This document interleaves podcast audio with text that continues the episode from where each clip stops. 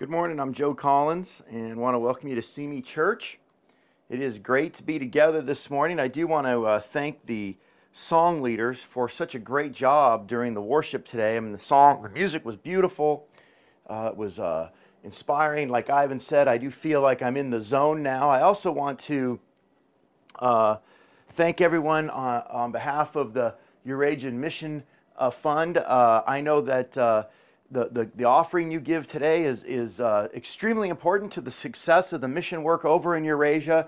And I know the brothers there and the churches and the disciples are forever uh, indebted to you for your generosity. So thank you so much for uh, your giving. Uh, as you know, we're going to be uh, uh, continuing our series called Following Jesus, hashtag Jesus, worth following. And we are looking, we're following Jesus through the, the Gospel of Mark. So there was this guy, and he was sitting outside uh, of his local pub one day, and he was enjoying a pint of beer and feeling good about himself. When, when all of a sudden a, a nun sat down at his table and started, started speaking to him about the evils of alcohol. You should be sh- ashamed of yourself, young man. Drinking is a sin. Alcohol is the blood of the devil, she said. Annoyed, the man replied, What do you know about drinking? Have you ever even had a drink? Well, no, of course not, said the nun. So, how can you be sure that what you're saying is right? Listen, the man said, Let me buy you a drink. And if you still think after you drink that, after you drink it, that uh, alcohol is evil, I will give it up for life. The nun said, Well, I appreciate the offer, but, but how could I do that? I'm a nun, and people seeing me outside in a public place would be, would be just so inappropriate. And the guy says, I'll tell you what, I'll, I'll tell the barman to put your drink in a teacup so no one will know. So the nun thought about it for a minute and decided, okay, I'll try. So the man went inside and he ordered another pint for himself, and then he ordered a triple vodka on the rocks. And, uh, and he leaned forward over to the barman and he whispered, And uh, could you put the vodka in a teacup? The bartender looked at him and said, Oh, no, it's not that drunk nun again, is it?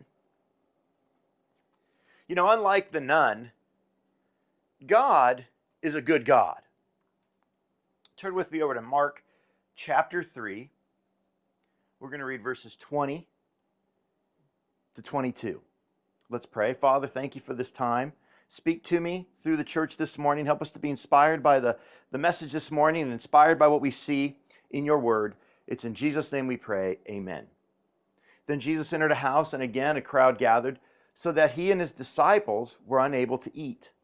When his family heard about this, they went to take charge of him, for they said, He's out of his mind.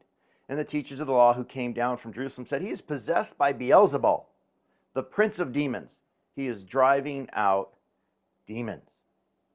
You know, we have our map here on our screen, and as you can, uh, as we've done every week, it's our simple overview of the of the land of Palestine. And and because we're following Jesus wherever he went in the book of Mark, well, this is a map is helping us to see where Jesus was. And, and if you remember last week, Jesus had, had withdrawn to an area near the uh, uh, Sea of Galilee in a hillside somewhere, probably around Capernaum, Bethsaida, somewhere in there. But it was a, a more quiet place where he could, uh, where he got together his his uh, uh, closest uh, associates, the twelve disciples, and, and and appointed them apostles to be his official messengers. And then he he gave them the charge to go out and, uh, and to uh, preach the word. And after some time, he returned to Capernaum, probably, and, and probably to Peter's house. Now, the second image you have is a modern day picture of the city of Capernaum or the ruins of the city. And right there in the middle, you see a, a, a white rectangular structure. That's, a, uh, that's what we believe to be the, the, the remains of a synagogue uh, that sit on top of the original synagogue, which would have been the synagogue in the time of Christ. And then just above that, you see that octagonal shaped building. That is believed to be the remains of a church that was built over the remains of Peter's actual house. And so this is probably where Jesus returned to after uh, appointing those 12 men to be his apostles. And he returns to the house of Peter because it was his sort of home away from home, his home base there in Capernaum. And it's here he is when it says he entered a house and again, again a crowd gathered. Now, you guys may remember from our series that Jesus' uh, ministry, you know, really began with a bang. He taught right there in the synagogue in Capernaum, and he taught with authority in such a way that really stunned people. It really stopped people in their tracks. On top of that, he healed a man possessed by a demon, a demoniac. Shortly after that, he went home to Peter's house, and that evening he healed all kinds of people from all over the town. And then the next day, he went out on a preaching tour throughout the land of Galilee. And while he was out preaching, he cleansed a leper, healed a paralytic. He even got into some debates with the, the teachers of the law and, and Pharisees and other and scribes and other religious leaders in the, in, in, among the people of Israel. And he bested them when it came to subjects like forgiveness and fasting and the Sabbath. He was able to uh, uh, show the, the flaws in their in their religious in, in their in their thinking and in their in their uh, understanding of those those important concepts. And then to make matters worse, he even called a sinner, a man named Levi, who was a tax collector, who also called Matthew, to become one of his followers. Now, overall, the crowds were very positive when it came to Jesus. The, the public loved him, but the religious establishment, well, they were not uh, uh, amused by him. And, and ultimately, they, they conspired to kill him. I mean, they really turned against him. And so that's when Jesus withdrew to the hillsides up uh, around the Sea of Galilee, and he, he called these 12 uh, disciples to become his apostles, his official messengers. And after a time away and letting, letting some of the uh, uh um, you know, emotions uh, subside uh, about him and his ministry, he returned to Capernaum and to Peter's house. And there, a large reception of people were there to meet him. And I like to think of this as like a wedding reception or or a, or a celebration after a, a, big promotion, right? Jesus came back in and people heard he was coming and they threw a big party for him. And there in the house, and the place was so crowded that there wasn't even enough food for anyone to, for the disciples or for Jesus to eat. All the, all the guests ate the food. And I love that that's actually mentioned in the gospel because that's not something common in ancient literature to put a detail like that in. And that helps me uh, uh, really picture the scene. It helps it be, become more real to me. And it also helps me know that, that this wasn't made up because details like that just wouldn't have been inserted into a, uh, into a text at that time. And, and, and so we really get the sense that this is an eyewitness uh, account or at least somebody's memory of the event. But nonetheless, there was a big party going on. People were eating all the food. And at the same time, uh, Jesus' family, now whether they lived in Capernaum at this time, which they might have, or whether they were still in Nazareth, we don't know, but somehow word of mouth traveled and, and uh, got back to the family. Now, if they're in Nazareth, it was only a, a few miles away 10, 12, 15 miles away. And his family left immediately to come, and the Bible says to take charge of him. The word in the Greek is karat, karat isai, and it literally means to arrest him. Because, see, they thought he had gone crazy. I mean, it was one thing to go around and teach, and it was another thing even to perform some miracles.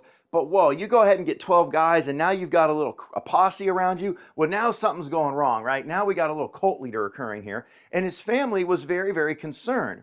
No, that's not why they were concerned. They were really concerned because Jesus had upset the religious establishment. He had upset religious leaders.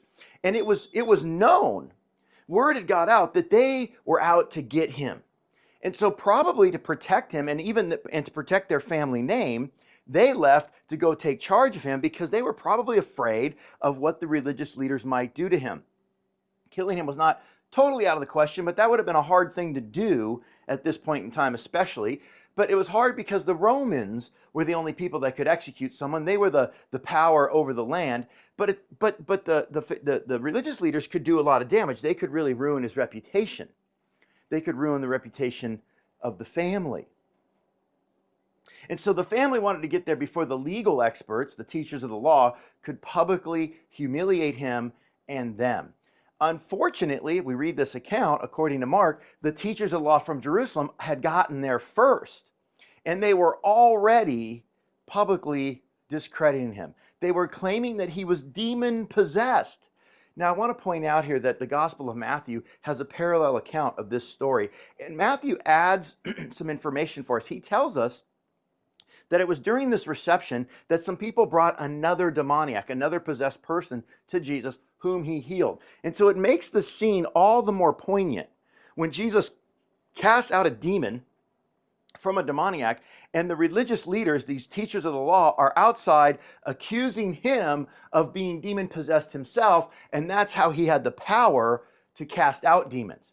it was as if they had this belief that you know Jesus being demon possessed must have been possessed by a greater power, a greater demon than these other demons and so he had the ability to cast them out. You know, I want to point out, I want to make a point here, and that is that that was a that um, people who object to Jesus often resort to what I like to call first level reasoning. Now, what is first level reasoning? First level reasoning is basically a over simplistic and untested argument. It's it's uh it, it's it's like a a, a, a very shallow uh, a, attack against or accusation made against a person without it really being thought through. But it's almost like a think of it more like a, a sound bite. It, it may be catchy, it may, it may get people's attention, but at the end of the day, it really is shallow and untested. In economics, they have this concept. It's a, it's a fallacy. It's called the broken window fallacy, and it goes something like this. Uh, there was, there's a baker in a town, and one day a vandal breaks his window. and so the town gathers around and they all get uh, they're all upset over the fact that some vandal broke this baker's window and they stand around and go what a shame it is you know the baker's got to go buy a new window now. But then someone in the crowd will say well but hey that's going to stimulate the economy. So at the end of the day this broken window is somehow good for everyone. It's good for the economy.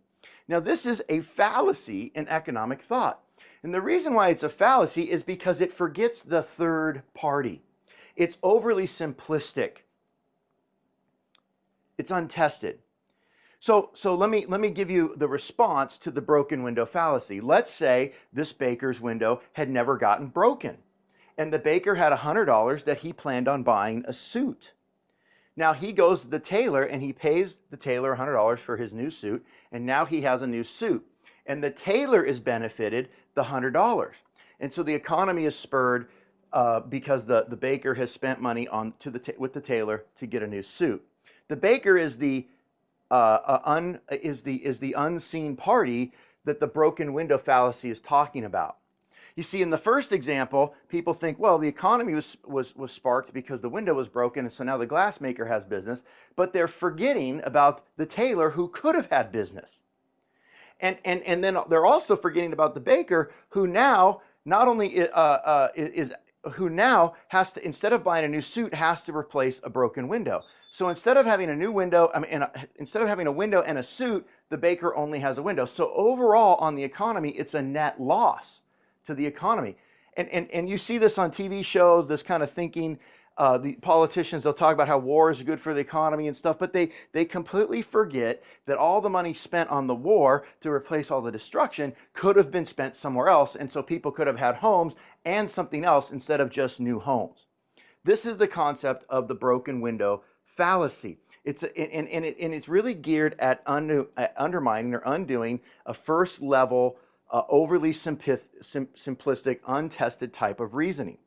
And it is interesting to me that in Scripture, oftentimes people who objected to Jesus, not just in scripture, but even in our day and age today, oftentimes people who object to Jesus are often first level reasoners. They catch a quick soundbite, they get a they get a, a quick little uh, statement or phrase, or they repeat something they've heard before, and they've really not thought it through thoroughly, but this is their argument. And it's usually pretty weak and pretty simplistic. If we are ever going to present the gospel to the world around us, we as Christians have got to be good at dealing with first level reasoners. And the way you get really good at dealing with first level reasoners is by following the example, example of Jesus. So let's read on. Verse 23. So Jesus called them over to him and began to speak to them in parables. By the way, parables are great ways to deal with first level thinkers. They force them to, to, to go to the second level of reasoning. How can Satan drive out Satan? If a kingdom is divided against itself, that kingdom cannot stand. If a house is divided against itself, that house cannot stand. And if Satan opposes himself and is divided, he cannot stand. His end has come. So the first thing Jesus does, and I love the scene, because you have this picture of Jesus in the house, and there's a crowd, it's so full, it's this great uh, reception going on there, this great party and, and, and a man gets healed, the demoniac gets, gets healed of his troubles, and outside of these teachers of the law, and they're making accusations. He's doing this because he's of the devil. And, and you almost see Jesus is kind of, he addresses them. The passage says he spoke to them, he called over to them. And he, and he looked at the teachers of the law and he goes, okay, c- come over here. Let me, let me explain something to you. Let me, let me help you understand. You know that, that argument, that great little phrase you're coming up with uh, about me? It's really quite bad. It's really quite poorly thought through. But let's think about it for a minute. If Satan was casting out Satan, if demons were casting out other demons, they would be divided that their plan, their, their, their, their, power would be, would, be, would be muted by each other. That makes no sense for Satan to be, to be casting out Satan or demons to be casting out other demons. It would, it would, it would ultimately divide Satan and he would, he would be already, the, the battle would already be over. So Jesus first deals with the, the accusation of him being demon possessed. I am not demon possessed. This is ridiculous and it's bad logic. It makes no sense for Satan to be fighting with himself. But in verse 27, he adds something new. He says, In fact, no one can enter a strong man's house without first tying him up. Then he can plunder the strong man's house. Now, what Jesus does is he adds some information here. He basically says, By the way, I'm not Satan. I'm actually the strong man. I'm the one greater than Satan and I'm the one binding up the bad guy, the strong man, Satan, and I'm the one casting the demons out. And what Jesus is pointing out here, and this is really important because it's it, it's something we really gotta we really gotta hear, is that not only is he not demo, a, a demoniac, not only is he not demon possessed or of uh, or of Satan, but he's a good guy. Jesus is actually the good guy in the story. I mean, think about it. Think about all the people that he was able to heal and all the lives he was able to better, whether it was casting out demons or, or healing people of their illnesses or, or giving great teaching that was helping their lives. Jesus, at the end of the day, is the good guy. Now, here's the shocking thing they were calling him the bad guy. And you know, people do that today. They think of Jesus as the bad guy, if you can believe it. I know it's shocking to me, but it's true a lot of people today view Jesus in a negative light. They think of him as someone who's taking away or, or, or who, who, who's trying to hurt them. But Jesus is helping us understand by the use of parables, by attacking these poor, overly simplistic attacks that, that, that were made against him, that he is not only not a devil, he's actually a good guy or the good guy. Verse 28. I tell you, I, t- I truly I tell you, people can be forgiven all their sins and every slander they utter. But whoever blasphemes against the Holy Spirit will never be forgiven. They are guilty of an eternal sin. He said this because they were saying he has the impure spirit. That phrase, truly I tell you, it's a very solemn statement. It's, it's, a, it's a point of, of, of importance that we need to register. It's Jesus is now getting very serious. He started out confronting the accusations that were made against him, but now he's making a very serious statement. And this statement is that God will forgive anybody of all anybody of any sin except for one, the sin of blasphemy. Now I know that in in in, in uh, Christian circles, the, the concept of blasphemy is a is a scary subject. The subject of blasphemy, it's scary, and it ought to be, because it is a grave evil, and it is a significant, it is a serious matter.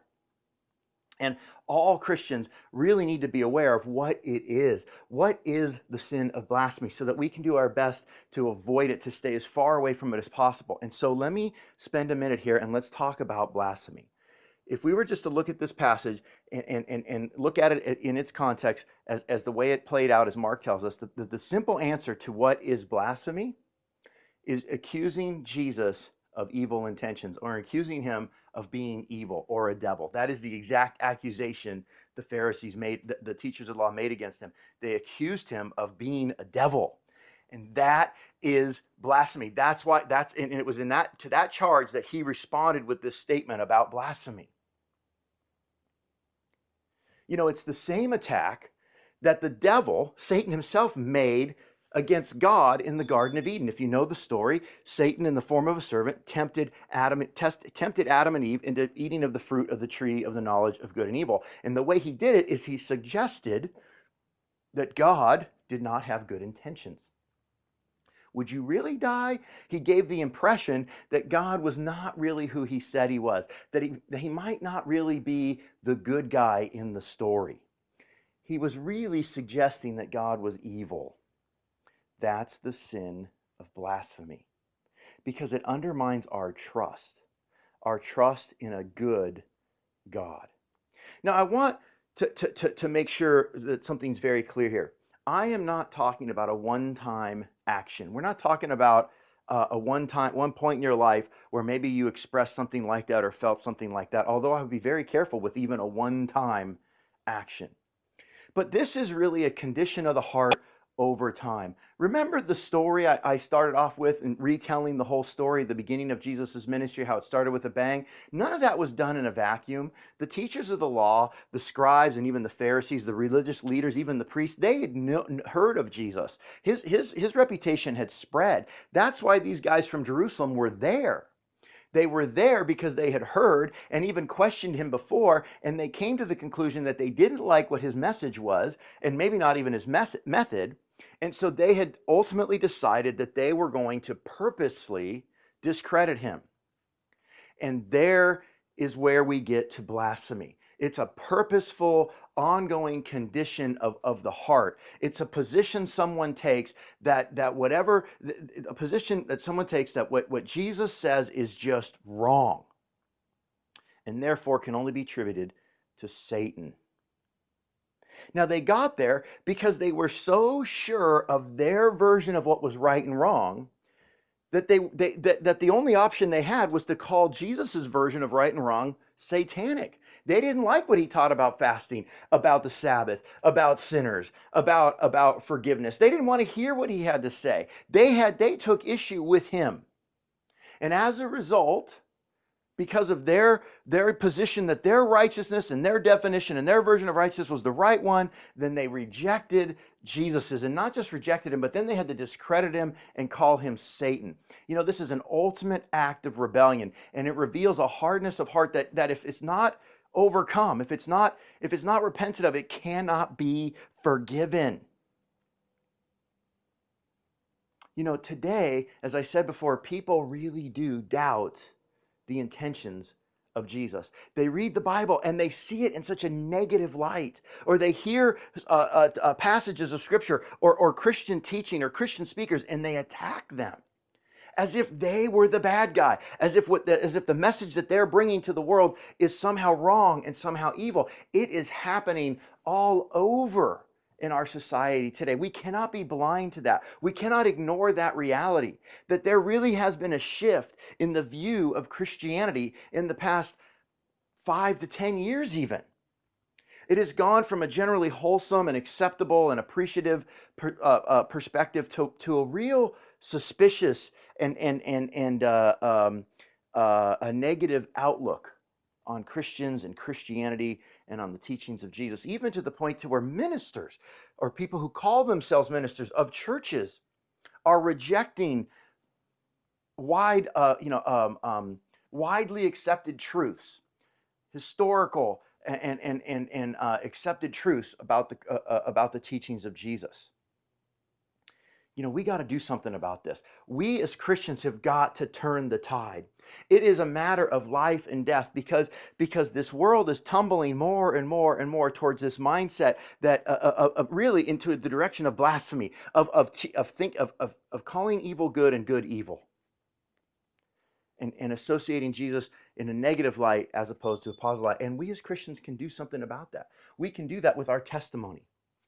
That's why Jesus called the 12, because they had a great testimony. And they did. They went all over the, the, the, the, known world at the time and they shared their, their story, their, their testimony about Jesus Christ. And they, they communicated that he is a good guy and that his intentions are good.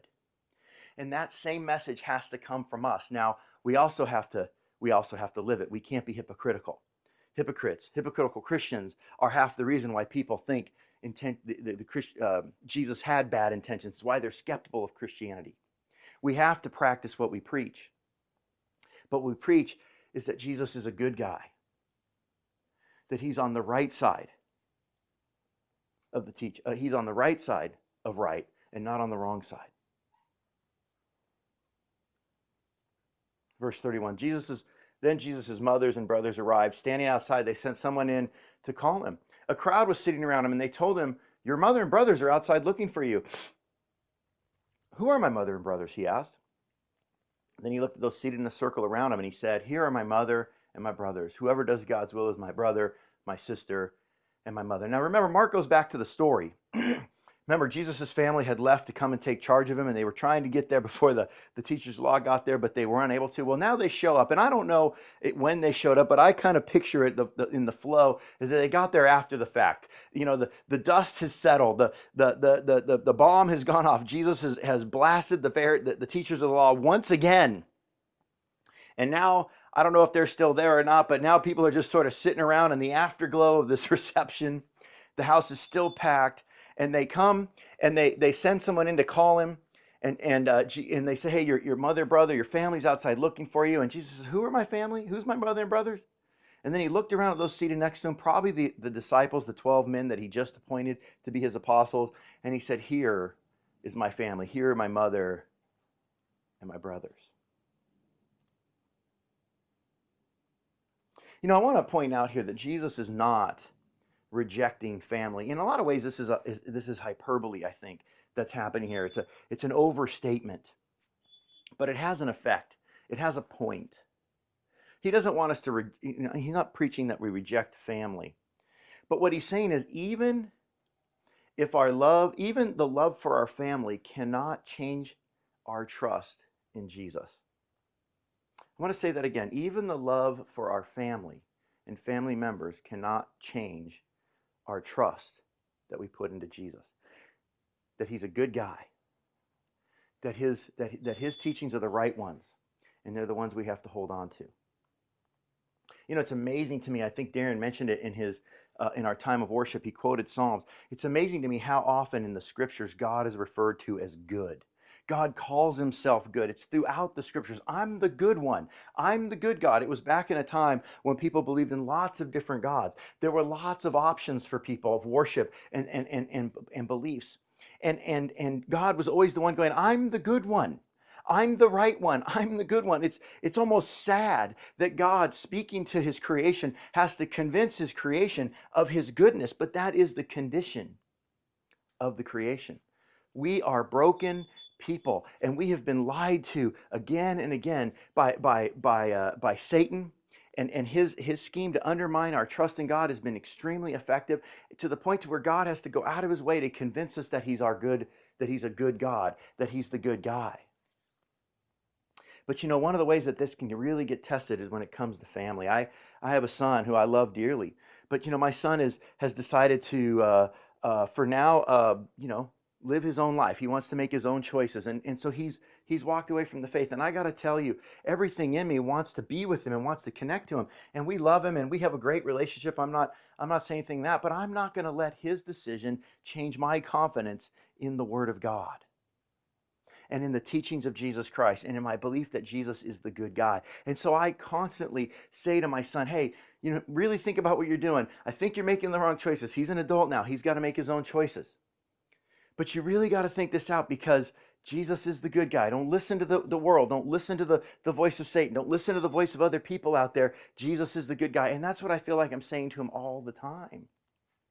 And I have confidence in God that one day he'll hear it, one day he'll turn himself in and and and and, and he'll see it for himself. And we all kind of, you know, because I know because I had to. It's what I went through. And we all probably have gone through that every one of us in this room have gone through that. We've we've started out somewhere, we found ourselves way off the beaten path, way off the track, and then we've turned and, fed, oh, and thought to ourselves, you know, God isn't so bad after all, and we come back. And I believe that's what He's going to do. But I also have another friend. I also have a friend that I grew up with who I love dearly, and they have a child, an adult child like mine, who's made a lifestyle choice that is, uh, in my opinion, extremely destructive, and it's and it's ungodly, it's unrighteous. And, and early on, my friend kept challenging their child, hey, repent, don't go down this road, this is the wrong road. And they, and they battled with them for several months until the point to where my friend lost her trust. And now she's decided to accept the lifestyle of her child, a very destructive and, and ungodly one. And, and so now she's she's gone from trying to call her out of that that bad lifestyle, that that that that uh, destructive lifestyle, to now accepting that destructive lifestyle and even promoting it. And this is exactly, I think, the point Jesus is making here. We cannot let the love of our family change or affect our trust in the goodness of Jesus and in the rightness of his teachings. This is a hard lesson, but this lesson will make all the difference. You know, this is how trusting Jesus is how the, the, the, early apostles went all over the world and changed the world. And it will work today. We have to trust in God. And we have to trust that God is a good God. And we have to share that message to the world around us. And it will eventually bear fruit, it will eventually pay off. But we can't let ourselves doubt. We can't let ourselves fa- fault, falter. We can't let ourselves fail or fall, even for a minute.